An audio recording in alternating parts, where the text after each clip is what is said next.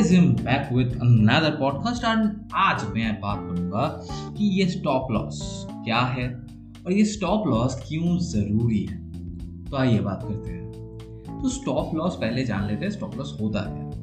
Stop loss कुछ भी नहीं, बहुत ही एक सिंपल चीज़ है कि आप अगर कोई भी ट्रेड लेते हो या फिर किसी भी स्टॉक में इन्वेस्टमेंट के लिए भी बहुत सारे लोग स्टॉप लॉस को यूज़ करते हैं कि अगर आप किसी भी स्टॉक में इन्वेस्ट कर रहे हो या फिर मान लो पोजीशन ले रहे हो तो एक प्राइस पे आप जिस स्टॉक को खरीद रहे हो, उस प्राइस के कितना नीचे आने पर आप उस स्टॉक को सेल कर दोगे, वही है आपका स्टॉक लॉस अब मान लो आपने एक हंड्रेड रुपीज़ का शेयर खरीदा है और आप चाहते हो कि ये अगर 98 पे आ जाए तो मैं वो लॉस को लेके यहाँ से निकल जाऊँगा।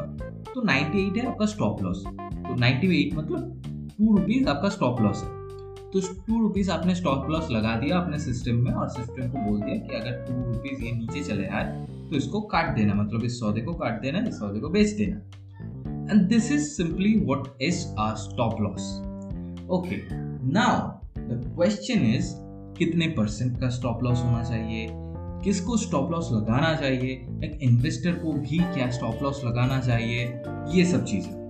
अब अगर आप इन्वेस्टर हो, अगर आप ट्रेडर हो, कुछ भी हो तो ये आपके ऊपर निर्भर करता है आप कितनी लॉस सहने के लिए तैयार हो। अब मान लो आप एक इन्वेस्टर हो। आप पाँच लाख रुपीज़ इन्वेस्ट कर रहे हो और आप चाहते हो कि पचास हज़ार से ज़्यादा मैं स्टॉप स्टॉप लॉस या फिर लॉस बेयर नहीं कर सकता।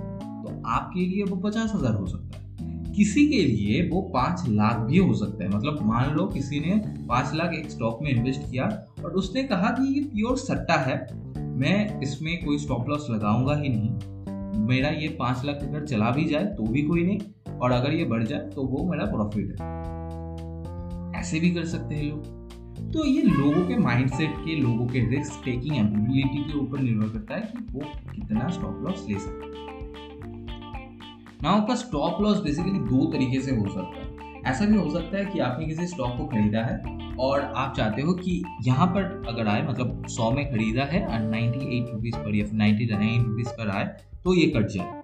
वो भी स्टॉप लॉस है और अगर मान लो आपने इंटरडे में किसी स्टॉक को सेल किया है और आप चाहते हो कि वो स्टॉक अगर ऑब्वियसली अगर आपने किसी स्टॉक को इंटरडे में सेल किया है और अगर आप उसको बाई करोगे, तभी आपको प्रॉफिट या लॉस होगा।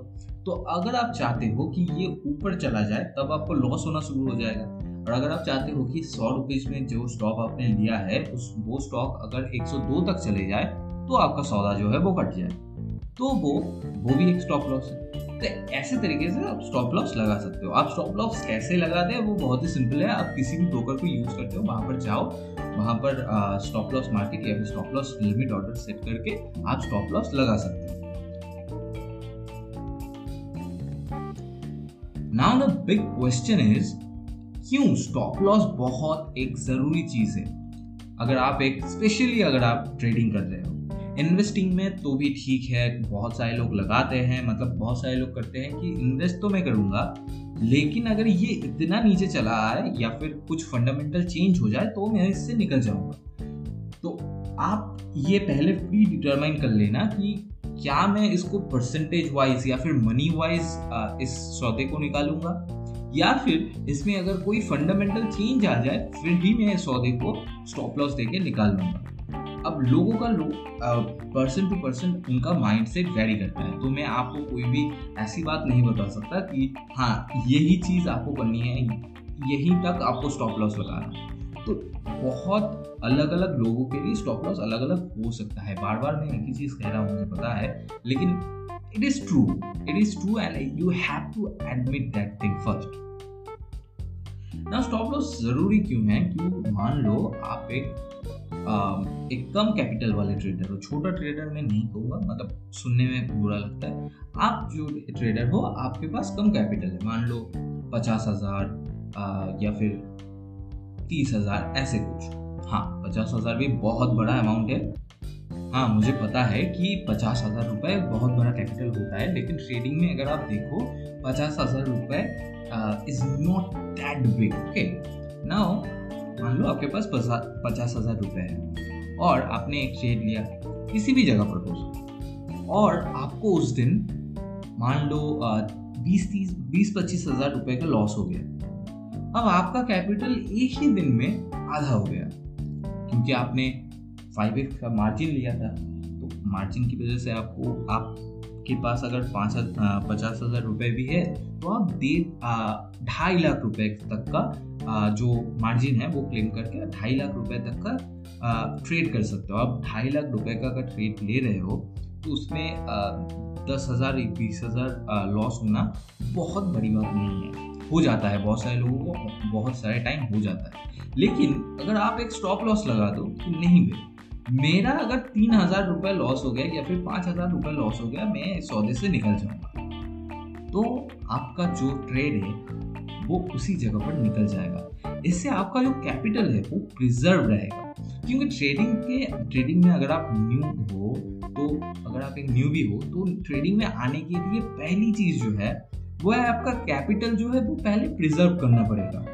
ऐसी अगर आप, ऐसे अगर ट्रेड लेना शुरू करो कि रोज आप अपने अकाउंट को खाली कर रहे हो तो पहले तो आपका मोटिवेशन चला जाएगा कि नहीं ट्रेडिंग एक बुरी चीज़ है। दूसरी बात, आप कहोगे, नहीं ट्रेडिंग एक सट्टा है।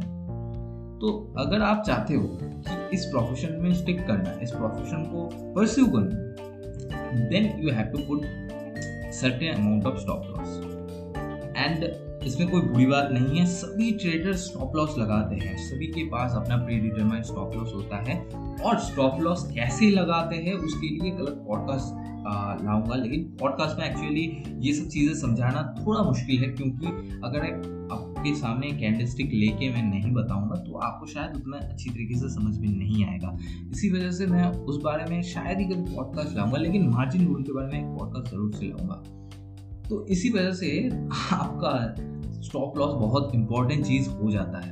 अब आपने स्टॉप लॉस लगा दिया। अब कभी कभी ऐसा भी हो सकता है कि स्टॉप लॉस आपने लगाया है नाइन्टी एट रुपीज़ पे, लेकिन वो स्टॉप लॉस हिट हो रहा है नाइन्टी सिक्स रुपीज़ पे। इसमें आपका घाटा होता है, लेकिन आप इसकी वजह से किसी को जिम्मेदार नहीं ठहरा सकते, क्योंकि जब भी आप किसी भी ब्रोकर के साथ अकाउंट खुलवाते हो तब आप इस चीज़ पे भी एग्री कर जाते हो कि अगर ब्रोकर की तरफ़ से कोई गलती की वजह से आपको किसी भी तरीके का लॉस हो जाए या फिर ब्रोकर की टेक्निकल इशू की वजह से भी कोई भी आपको लॉस हो जाए तो भी वो चीज़ आप ब्रोकर पे ऊपर क्लेम नहीं कर सकते। सो ऑब्वियसली एक सर्टेन एक्सटेंट तक होता है। अब ये कैसे होता है, वो एक पूरा लीगल मैटर हो जाएगा। उसके बारे में नहीं बात कर लेकिन ऐसा चीज़ भी हो सकता है। तो जब भी आप स्टॉप लॉस लगाओ ऐसी बात नहीं करो ऐसे कभी भी ना करो कि स्टॉप लॉस लगा के आप सिस्टम को छोड़कर चले जाओ। हमेशा किसी भी स्टॉप लॉस लगाओ या फिर कोई भी ऑर्डर लगाओ लगा के अपने स्क्रीन पे आके टिकाए रखो कि कहाँ पर वो चीज़ ट्रिगर हो रहा है हो भी रहा है या फिर नहीं। मान लो हो गया कि आपका जो स्टॉप लॉस है वो आ गया लेकिन वो स्टॉप लॉस ट्रिगर ही नहीं हुआ जो भी एक्सचेंज है उसकी तरफ़ से या फिर जो भी आपका ब्रोकर है उसकी तरफ़ से। तो आप क्या करोगे? आपने तो सोचा कि मैंने स्टॉप लॉस लगा के चला गया और आप सोच रहे हो कि स्टॉप लॉस आएगा तो ट्रिगर हो जाएगा और टारगेट भी लगा दिया है टारगेट भी आएगा तो ट्रिगर हो जाएगा। लेकिन आपका टारगेट भी ट्रिगर नहीं हुआ स्टॉप लॉस भी ट्रिगर नहीं हुआ और आपको एक ह्यूज लॉस हो गया। ये सब चीज़ें अवॉइड करने के लिए अगर आप स्टॉप लॉस लगा रहे हो टारगेट लगा रहे हो, कुछ भी लगा रहे हो तो स्क्रीन के सामने बैठे रहो स्क्रीन को देखते रहो, क्योंकि बहुत सारे टाइम ऐसा होता है। मेरे साथ पर्टिकुलरली ऐसा हुआ है। इसी वजह से बार बार मैं आपको बता रहा हूँ कि हाँ ऐसी चीज़ भी आपके साथ हो सकता है।